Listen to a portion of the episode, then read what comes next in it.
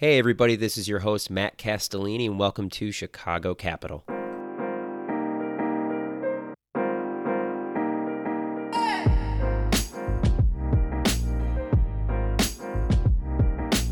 Today's episode builds on last week's with another deep dive into consumer investing. We are joined by Ashley Hartman, who is a senior principal at Bluestein Ventures. Ashley performs a variety of mission critical tasks for Bluestein, including the screening and due diligence on new investment opportunities, as well as assisting the firm's portfolio companies in their strategy formulation and execution. Ashley has a truly impressive background. She scaled a business across the country and also spent time as an economic analyst at NERA during the height of the financial crisis. She's actively involved in the Chicago community, where she serves on a number of boards and is a mentor at the Hatchery. Ashley received her MBA from Harvard and attended Williams College for her undergrad. As an editorial note, there were some technical difficulties related to the mixing of the audio for this episode, which is why my voice is going to sound lower in quality than it usually does. I sincerely apologize. This won't be an issue going forward. With all that said, I love this conversation and Ashley's perspective on product market fit and early stage investing, and I hope you enjoy this episode. Ashley, thank you so much for joining me on Chicago Capital. I really appreciate you taking the time. Thanks for having me. Excited to be here. I know when we last spoke, I had told you I was heading to get my second vaccine. I'm proud to say that I did receive it. And I also did bump Katy Perry the entire time home. So I feel like that's just living the dream right there. Keep that motivation as you recover from all of your side effects. I feel like I've already told everybody in my personal life how bad these side effects are. And I've just come to realize like there are people who are just built different. You know, they're COVID tough. And I, I'm not one of those people. Like, thank God I never got this thing. Yeah, yeah, yeah. I know, I know. So your body's tricking you into thinking you have it. So now you know what you don't want to get. yeah, exactly. I'm very happy I followed all the procedures for the last year. That was probably a good idea. I'd love to just kick things off. You know, if you could walk listeners through your background and, and your path to venture capital. So, taking it way back, I grew up in South Florida and went to college at Williams in uh, Williamstown, Massachusetts. When I was there, I studied political economy and I was always passionate about economics from an embarrassingly young age. And so I started my career in economic consulting at NERA, which is an economic consulting firm in New York, in their securities and finance practice, where my clients were generally large banks. And so I started basically at the height of the financial crisis and ended up working on all of nearly all of the legal cases that you would have read in the front page news, which was super exciting and gave me a great background, kind of like drinking from a fire hose in analytics and fire and finance. And I really loved the rigor of the work there and I loved my colleagues. But ultimately, I wasn't really passionate about working for big banks. And so while I had a good skill set, I just didn't feel like I had the kind of broad based skill set that would be applicable to kind of working in a company. And so I decided to go to business school, ended up going to Harvard Business School to shore up really my holistic business skills. And I knew I wanted to do something entrepreneurial. Both my parents were entrepreneurs, so I never really felt any pressure to take a well trodden path. And wanted to prove to myself that I could grow and scale a business. And my passion's always been in consumer and food. So I interned and worked for a bit at Redbox in their new ventures unit at the time they were launching a ton of new kiosk based businesses to kind of mitigate the decline in their core business with redbox and coinstar. But shortly after school i had the opportunity to work for my family's company and help my dad grow and scale our business which was windows and doors. Um, it was called hartman windows and doors. And i was there for four years and i really led our expansion plan. It was a completely wild ride. Uh, we grew exponentially opened new product lines new markets and my purpose there was really to set the infrastructure for scale. And so really kind of loved proving to myself, which was my goal that I could kind of grow and scale that business. But I knew I wasn't going to take over the family business and it was located in Florida. So I was traveling kind of every week.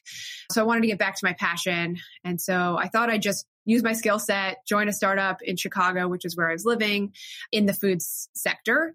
And so I started talking to VCs in the city because they were just great portals to portfolio companies and startups. And I was talking to the Blue Bluesteins for a bit and honestly just opportunistically started working together once I was ready to leave my family's company because I was there was like this little transition period where I was trying to figure out the best next step was. And I joke and say I never left and they didn't kick me out. And honestly, I just, I fell in love with venture and I never really had that in my mind to go do venture capital, but I'm really grateful that I ended up here in a sector that I'm super passionate about. And I think it's just a good lesson in being open minded and taking kind of your career as a journey instead of really having kind of a, a set specific, you know, unveil in mind. Few things to unpack there because that's such an interesting path. First off, on the topic of economics, as we you know talked about in the past, I also studied economics at Notre Dame. I was obsessed with economics ever since I was a senior in high school. And and for me, I loved it because at its core, it felt like it was the study of big problems, whether problems that face society or the economy and, and big, massive problems like unemployment, inflation, GDP growth. And I love sort of studying those problems and figuring out theoretical solutions. And I'm curious for you, did your time in economics give you any sort of heuristics or teachings? Do you, do you ever take any learnings from your time in economics or relate it in some way to what you're doing now in venture? Yeah, for sure. And that's such an interesting question that I hadn't really thought about connecting economics to venture, but I think there are really interesting parallels. I mean, as an aside, I always love meeting a fellow economics nerd. we're not, we're few and far between. If you asked me at like 16 what I wanted to do, I would have said that I wanted to be Alan Greenspan. So I was, you know, fully into economics. but it's, it's, it's such a fun study. And I think there are so many parallels between the two when you're talking about kind of venture and economics. I think first there's really the analytics component where you have this limited incomplete data set and you have to use data to tell a story. And studying political economy, I could see how you could use economics to tell very different political stories and come up with different theories and policies, which are really kind of what impact, you know, our society. So, you know, applying that to early stage venture, we also have a very limited data set instead of, you know, facts on which to go on. And you can interpret that data so differently, which is why you see some funds pass on an opportunity and you see some funds that are completely bullish on an opportunity. They're looking at the same facts. It's not like one's seeing something and the other one's not seeing it. It's just you're making up a different kind of story around that and a narrative, and you see a future in a different way. And so I think the easy thing to do in kind of early stage venture is to pass because there really just isn't enough data. But we try to mine the data for signs of product market fit. And I think that's very similar in kind of venture to economics. And then I'd say the second parallel that I draw that's interesting is that economics and venture had this like combination of analytics and like maybe psychology or behavior component. So if we're all operating rationally, like we'd follow Adam Smith, but we know that that's not the case. And so there's a whole field that's developed of behavioral economics.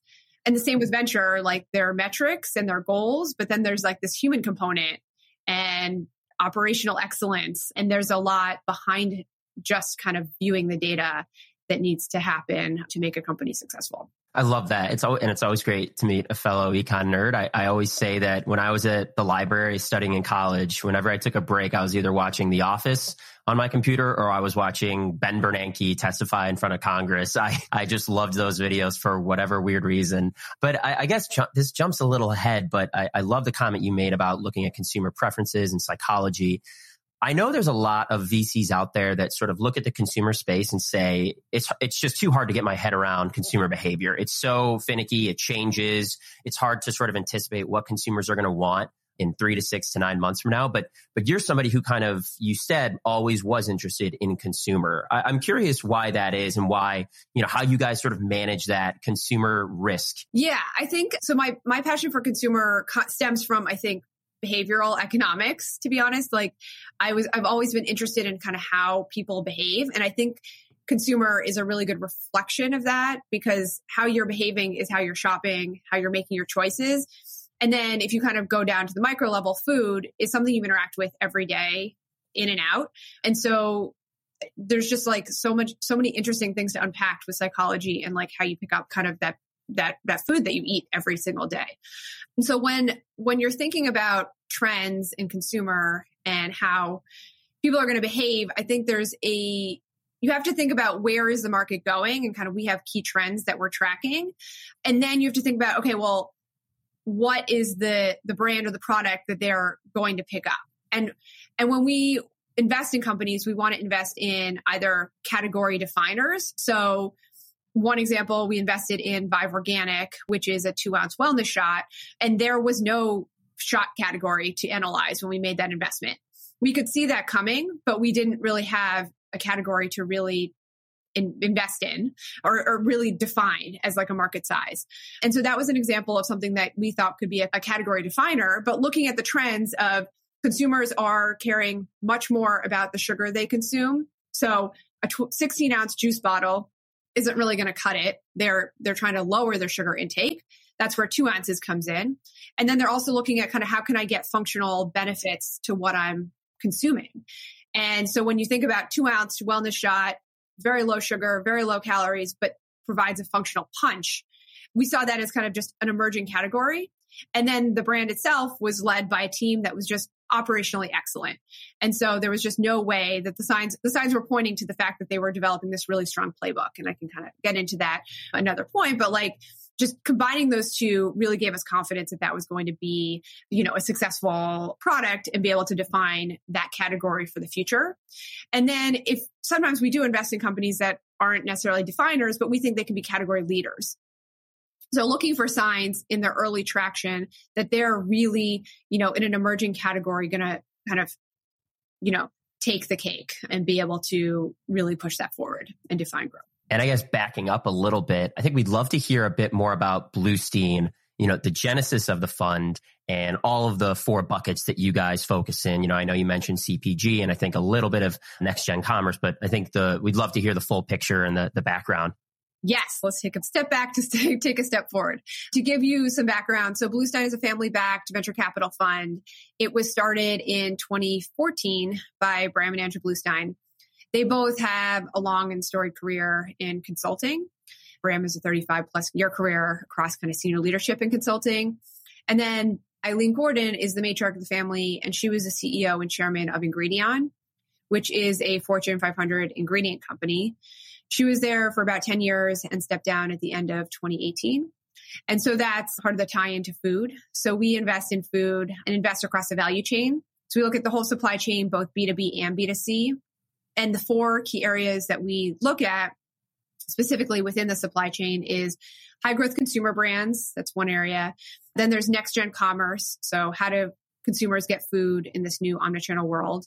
The third category is digital technology that powers the industry whether it's restaurant technology, logistics technology, supply chain technology. And then the last bucket we invest in is proprietary food tech.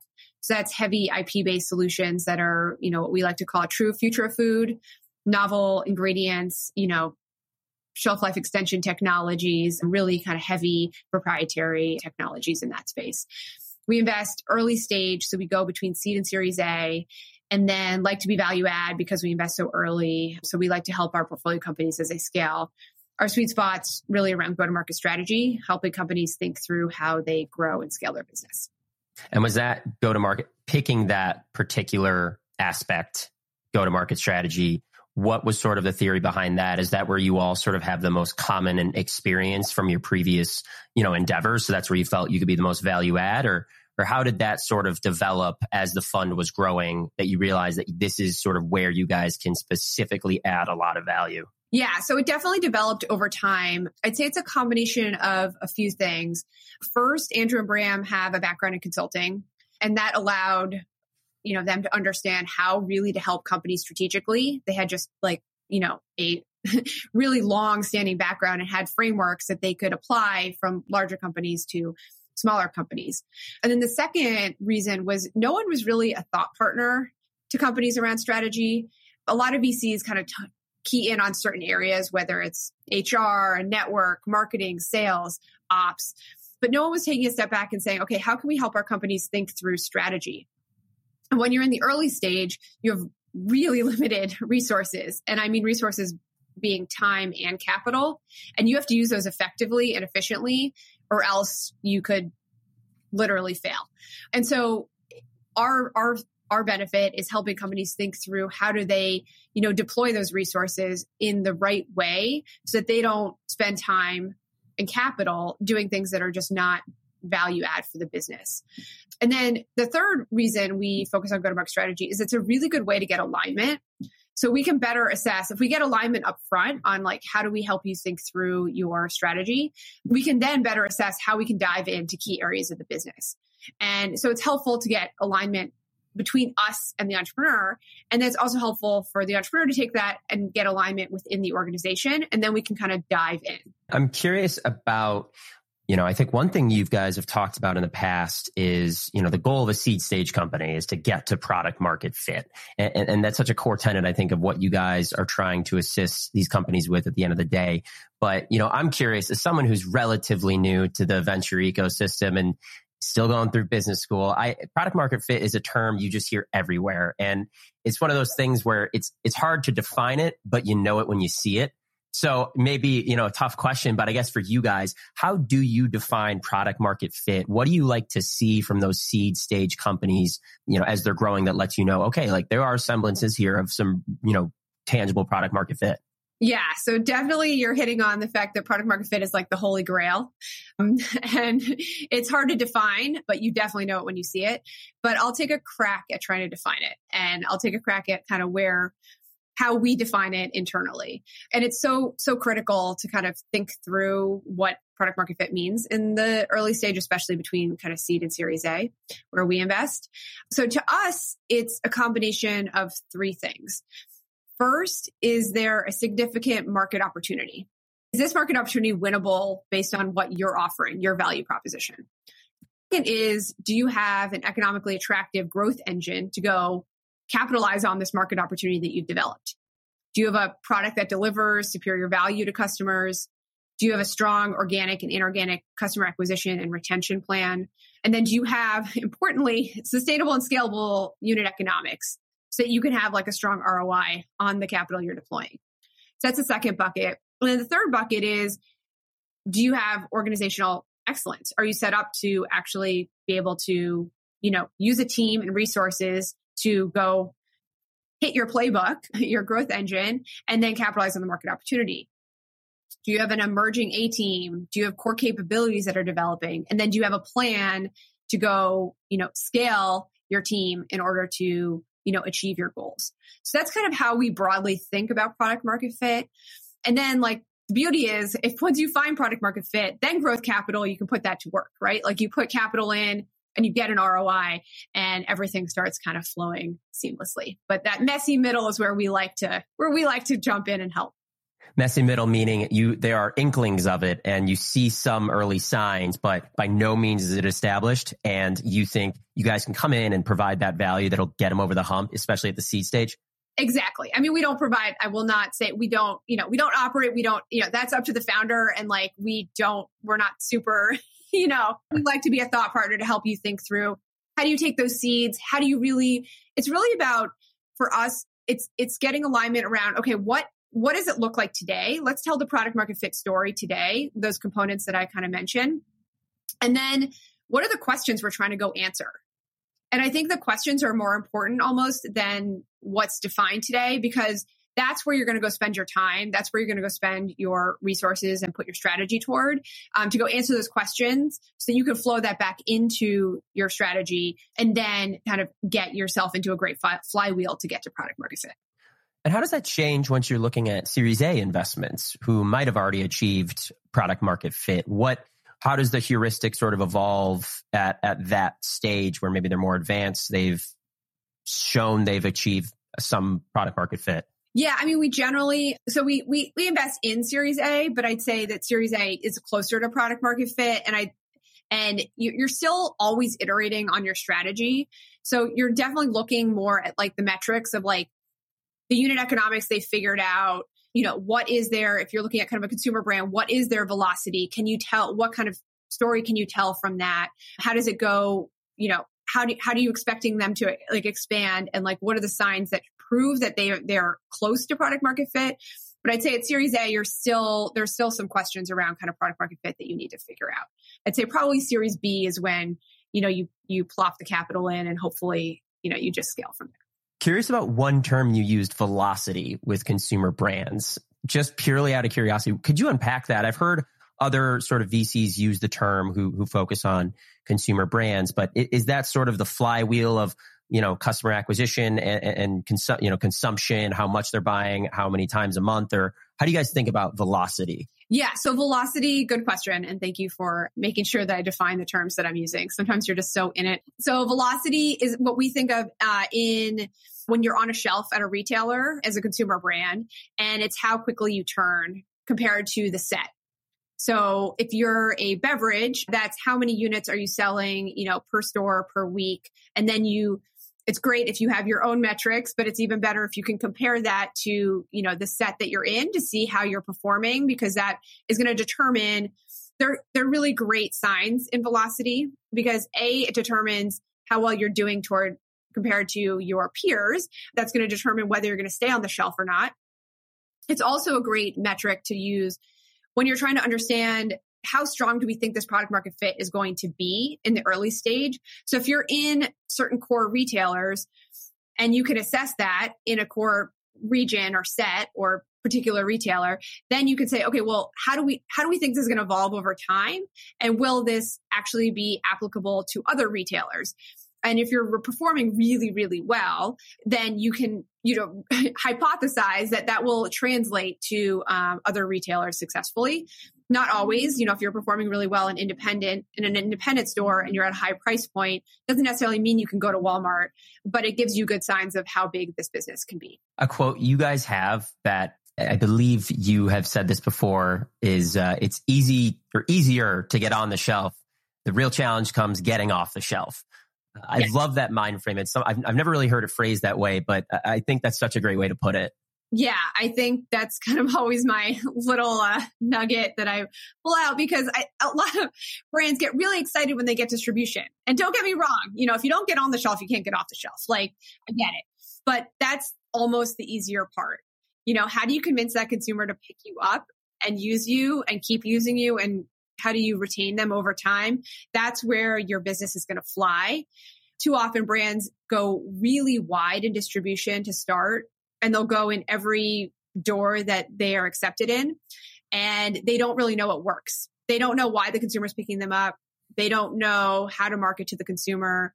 They're dividing their marketing dollars really granularly because you're dividing it over such a wide net over many, many regions and like over many types of stores. And it's it, before you figure out what works, you know, it's, you should really be cautioned to expand too quickly that's kind of always always my advice. You mentioned in your you know product market fit explanation this idea of sustainable scalable unit economics. I think i feel like in the last 10 years that one tenet of of product market fit has probably been thrown out the wayside by a lot of sort of startups and vcs on coasts that we won't name. Is that is that something that you guys sort of have seen develop in the market as well, especially since the genesis of Bluestein, where there's just less focus, especially at the early stage, on those sustainable unit econ- economics, and instead it's it's grow, grow, grow at all cost? Yeah, I think so. I think we're always focused on sustainability and a long term mindset. I, I, think part of it's like the Midwest in us. we're Midwest investors and we're just generally more conservative. And then I think it comes from kind of more the the operator's mindset, like it's a safer bet and you can have more flexibility to write your own destiny than being kind of one misstep away from crashing and burning. And the more capital you take on, the higher valuation, the higher expectation there is on this business in a very compressed time frame. So I'd rather companies, you know, focus on how do I get to a sustainable business than take a lot of capital, potentially blow out before I have an opportunity to achieve product market fit. I think there's something to be said about taking capital once you think you have product market fit. Then, you know, you can grow fast and go quick. I think it's really in that early stage where you should be cautious and really understand the flywheel that causes your business to kind of ex- well, yes, the flywheel that causes your business to kind of exist before you kind of go take large amounts of capital. But, you know, large companies have been built with taking large amounts of capital. Like there's no there's there's a place for that, and I just don't think we're that investor. I am always curious about this question, especially as it pertains to people who focus on food tech and next gen commerce. You know, 2020, I'm sure brought about tons of trends and, you know, evolved the buckets that you guys look at in meaningful ways. But for you, what were some of the most interesting trends that you saw in 2020 that you think are going to kind of continue post COVID, whether it be in next gen commerce, in, you know, in proprietary food tech space? Really curious. Yeah, 2020 was definitely, you know, an existential event. And the acceleration has been really just crazy, way beyond what I could have imagined on the next gen commerce side. I mean, if you just think about it, like I think UBS reported, if I remember the metrics correctly, that grocery commerce penetration grew to 21% from 13% like the prior year. And a small percent of change can have a ginormous impact in the industry. Like the US grocery industry is like $900 billion. So a 1% shift means that there's like $9 billion up for sale. And so large dollar with small, small changes like that. And then if you think of kind of DoorDash now valued at, you know, 50 billion market cap on like 3 billion of revenue, like clearly we're at an inflection point. And so I think there are a couple of key trends that drove this acceleration. Like obviously COVID accelerated digital. All of a sudden we were forced to change our behavior overnight. I think once consumers are forced to change their behavior, a lot of initial behavior was just inertia. Like even a small example, like my parents never used grocery delivery before. It's not because they didn't like they they just didn't think about it. They it was just inertia. Like they were just shopping in store and that was totally fine and it worked for them. Did Instacart not cover Publix down there? Yeah, exactly. it covered it. It covered all of the grocery stores. It's just you don't think about it it's fine. I go to the store. I don't need to go anywhere else. and so then when they got, you know, immediately everyone had to figure out Instacart. They had to figure out, you know, Amazon Prime and you realize how easy that is. So once there's a trigger in consumer behavior, it really is long lasting.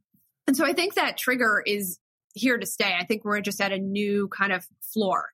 And then if you think about kind of on the traditional restaurant and grocery side, they were completely disrupted. So they were forced to figure out how to broaden their distribution channels. I mean, restaurants became, every restaurant became a ghost kitchen. A lot of restaurants became meal kit providers. And then they also became grocery stores. You know, a lot of restaurants in Chicago started offering, you know, goods. And so now they've learned how to broaden their channels. And then I think the second key piece of innovation that's happened is it's never been easier to start and grow a company take Shopify, Substack, YouTube, Instagram, TikTok, you name it. They've enabled creators, entrepreneurs, you know, restaurant providers, et cetera, to grow and monetize. And then you layer on top of that just acceleration in just tech development with like AI and machine learning that have allowed us to have, be better at like personalization. So there have been so many tech advancements across the supply chain that when you combine consumer demand and innovation, like I think those two things are t- together are just super, super powerful and are, you know, going to continue to accelerate the industry at a pace I don't think we've seen before. Yeah. I was, I had uh, Stephen Cook on from Chicago Ventures the other week and we noted that it feels like in years to come, everybody is going to have sort of a side hustle, a side business, you know, whether it be a CPG, you know, that they're selling off Amazon or Shopify or some kind of creator economy play.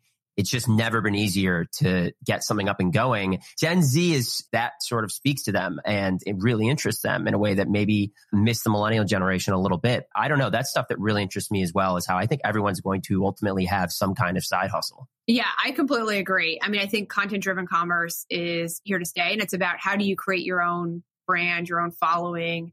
You know, there's just no one path to success right now. And I think that's exciting.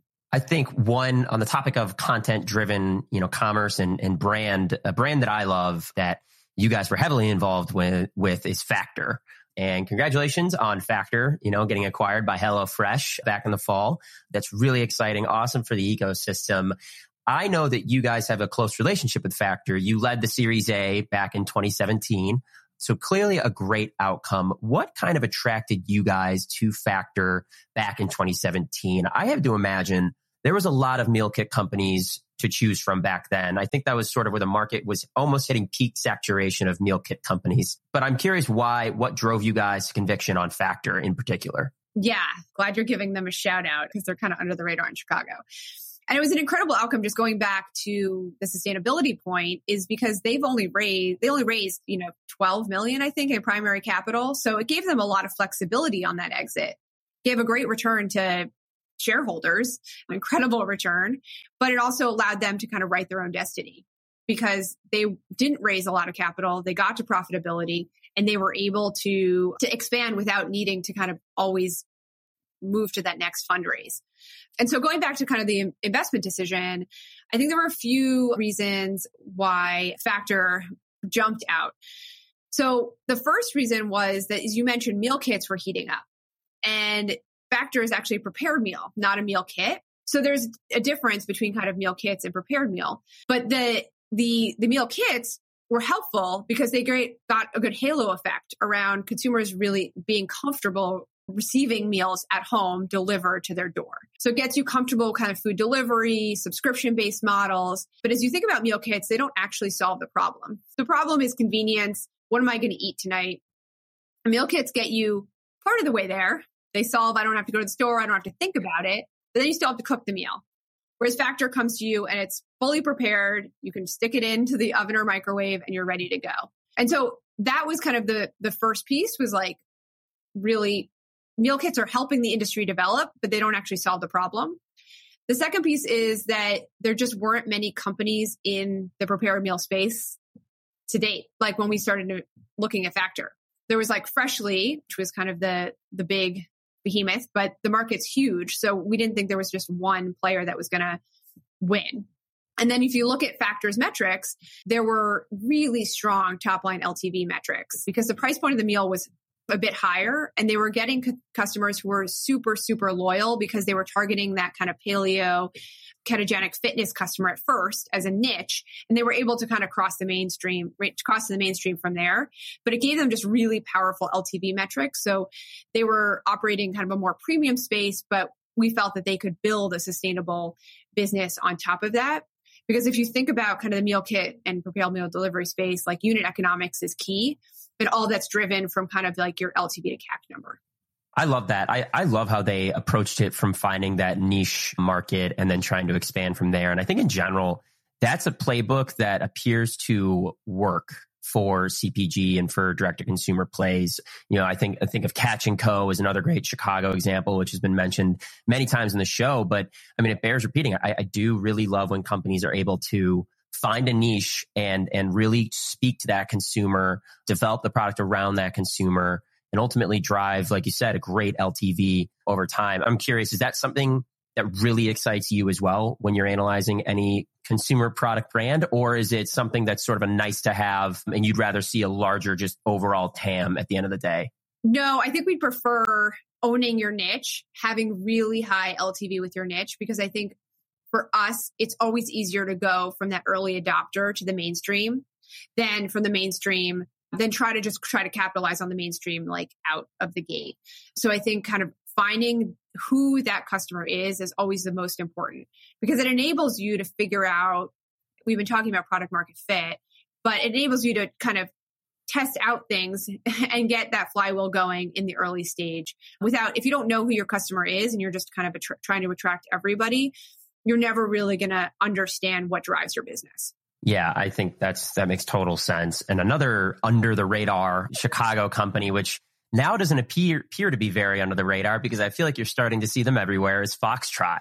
And again, I know a company you guys are involved with. It's a company that every one of my friends has said, what's Foxtrot? It looks really cool. Like I kind of want to go check it out. I'm seeing more and more of them pop up. Could you explain to listeners and maybe some of my friends, what is Foxtrot? What's kind of the value prop that it's offering consumers? Yeah, so Foxtrot is such an awesome company. And yes, they they kind of just exploded I think in the last like 6 months. They were a little under the radar, but have since uh have since made their presence known. And so uh, I think Foxtrot is really about that true next gen commerce solution. And they have a full omnichannel approach and they have a 360 degree approach to their customer because they have their in store and then they have delivery that comes out of their store and it all works together seamlessly. And so Foxtrot, you know, when we invested, our thesis around retail is how good can you make your four wall metrics and their four wall metrics were stellar. And they stood on their own as like a retail store. And then you layer delivery on top of those stores and all their deliveries fulfilled out of like that core store in your neighborhood. It just gives you operating leverage on your fixed store costs. So you're able to kind of get that, you know, circular, I guess I've used flywheel a lot, but really that flywheel around kind of what makes a store sing.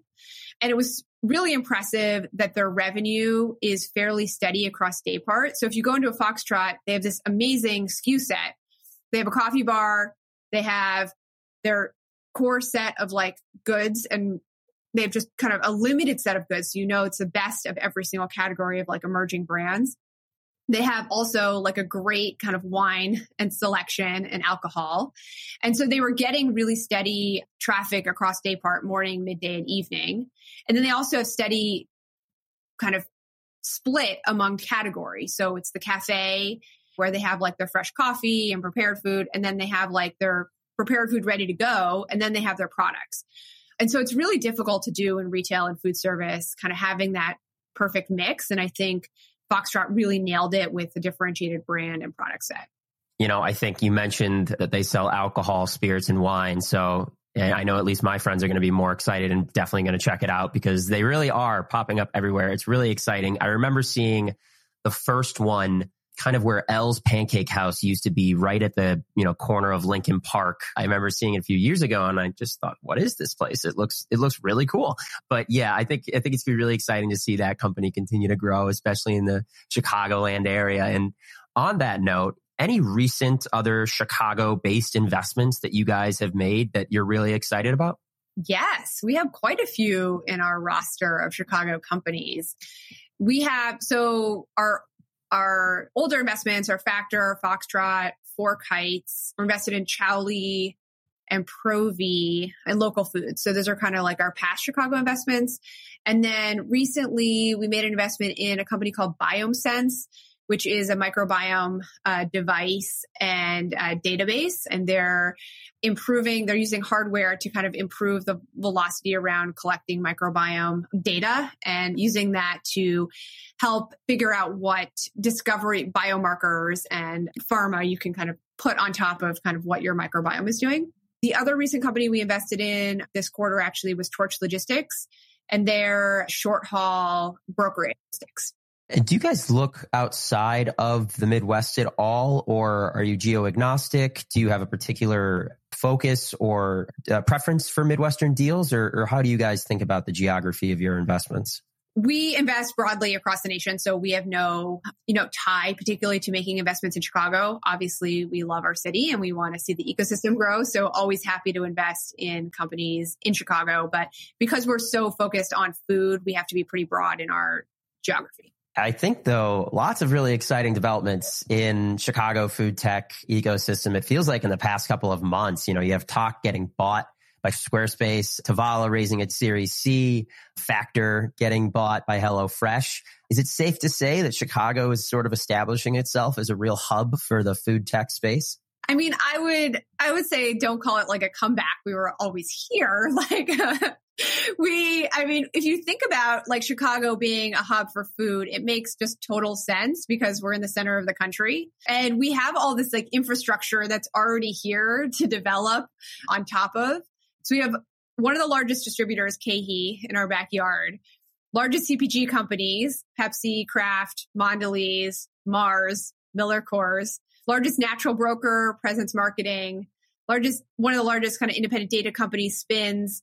Largest food delivery, well, one of the largest food delivery platforms, Grubhub. Not to mention like all the logistics, you know, infrastructure we have. So I think all of this re- really works synergistically to make Chicago just like a great food hub, and it always has been.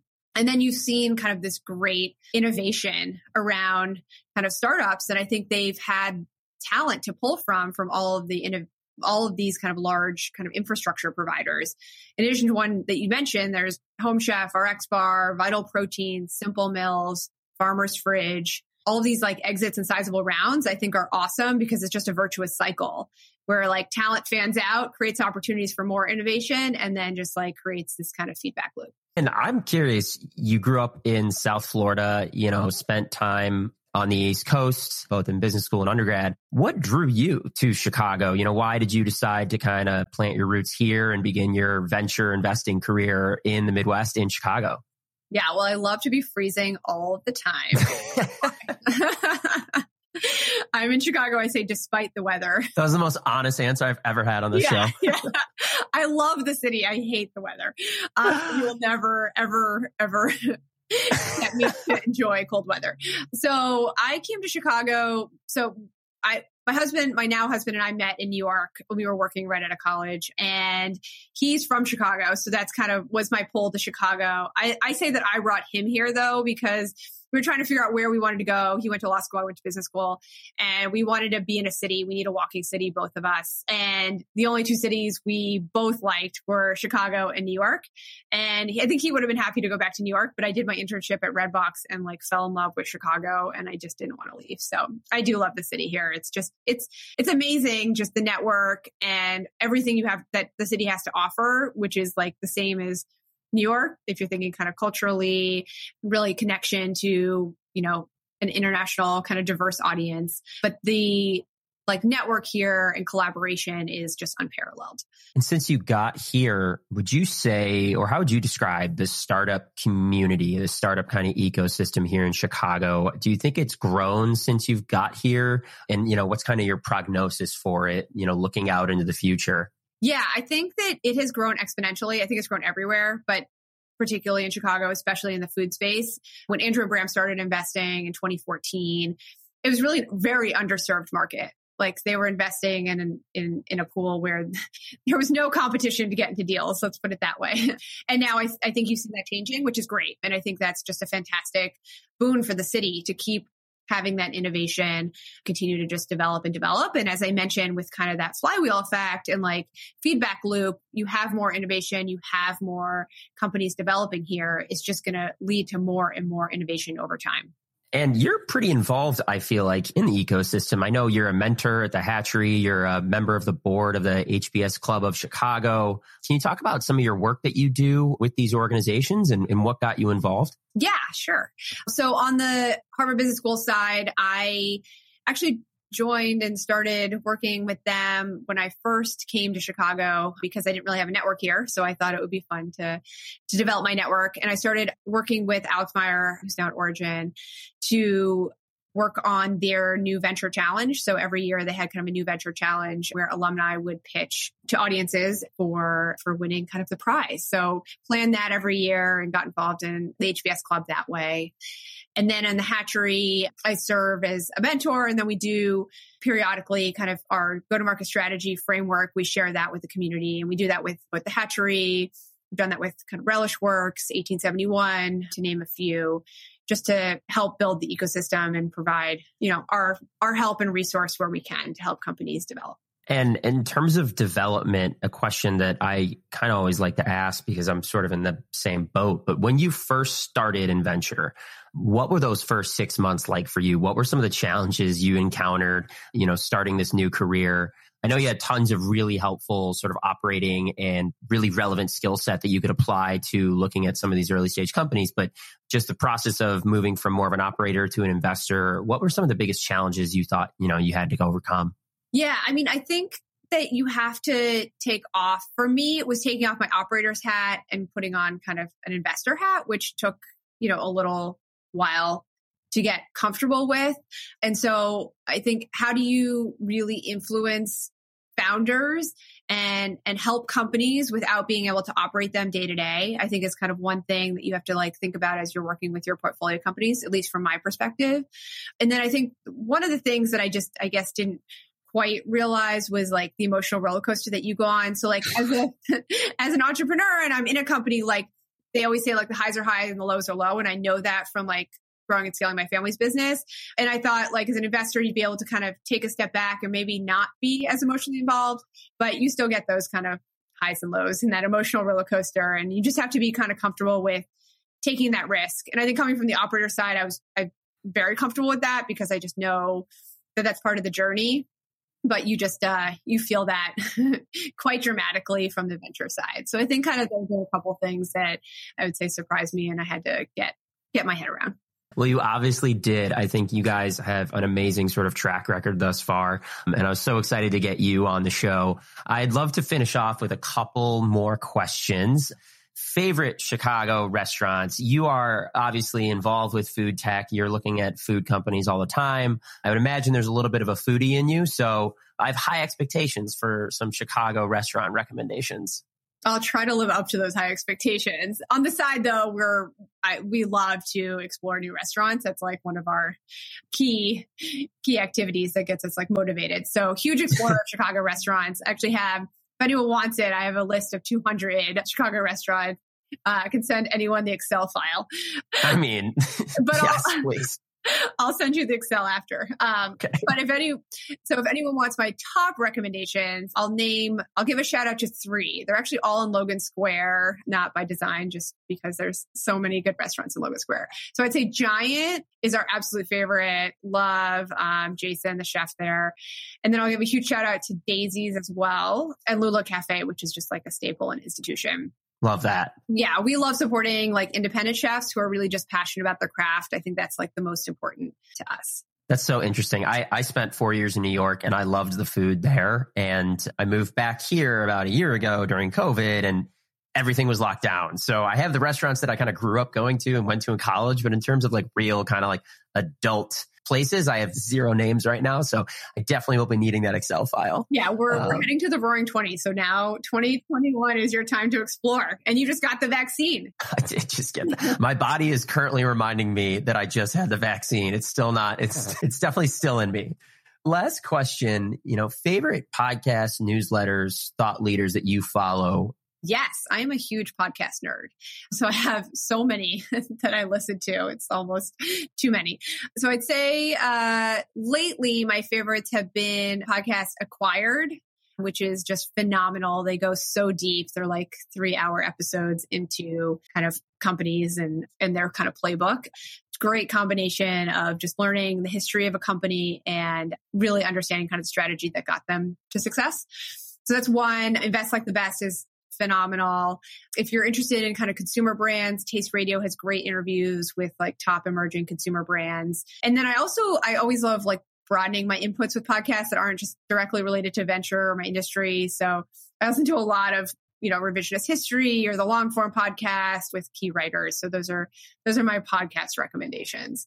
Awesome. Those are great. Those are some i haven't heard before. Our show notes for your episode is going to be like five pages long i feel like. We have a lot of recommendations to put in there. Ashley, thank you so much. I really appreciated this. I had a blast and I can't wait to have you on again sometime in the future, maybe an in person recording once this whole COVID mess is just finally behind us. Thank you so, so much for having me. This was super fun, and we'll have to go to a meal so I can introduce you to a restaurant. All right. Sounds perfect. That sounds delightful. All right, Ashley, take care. Thanks so much.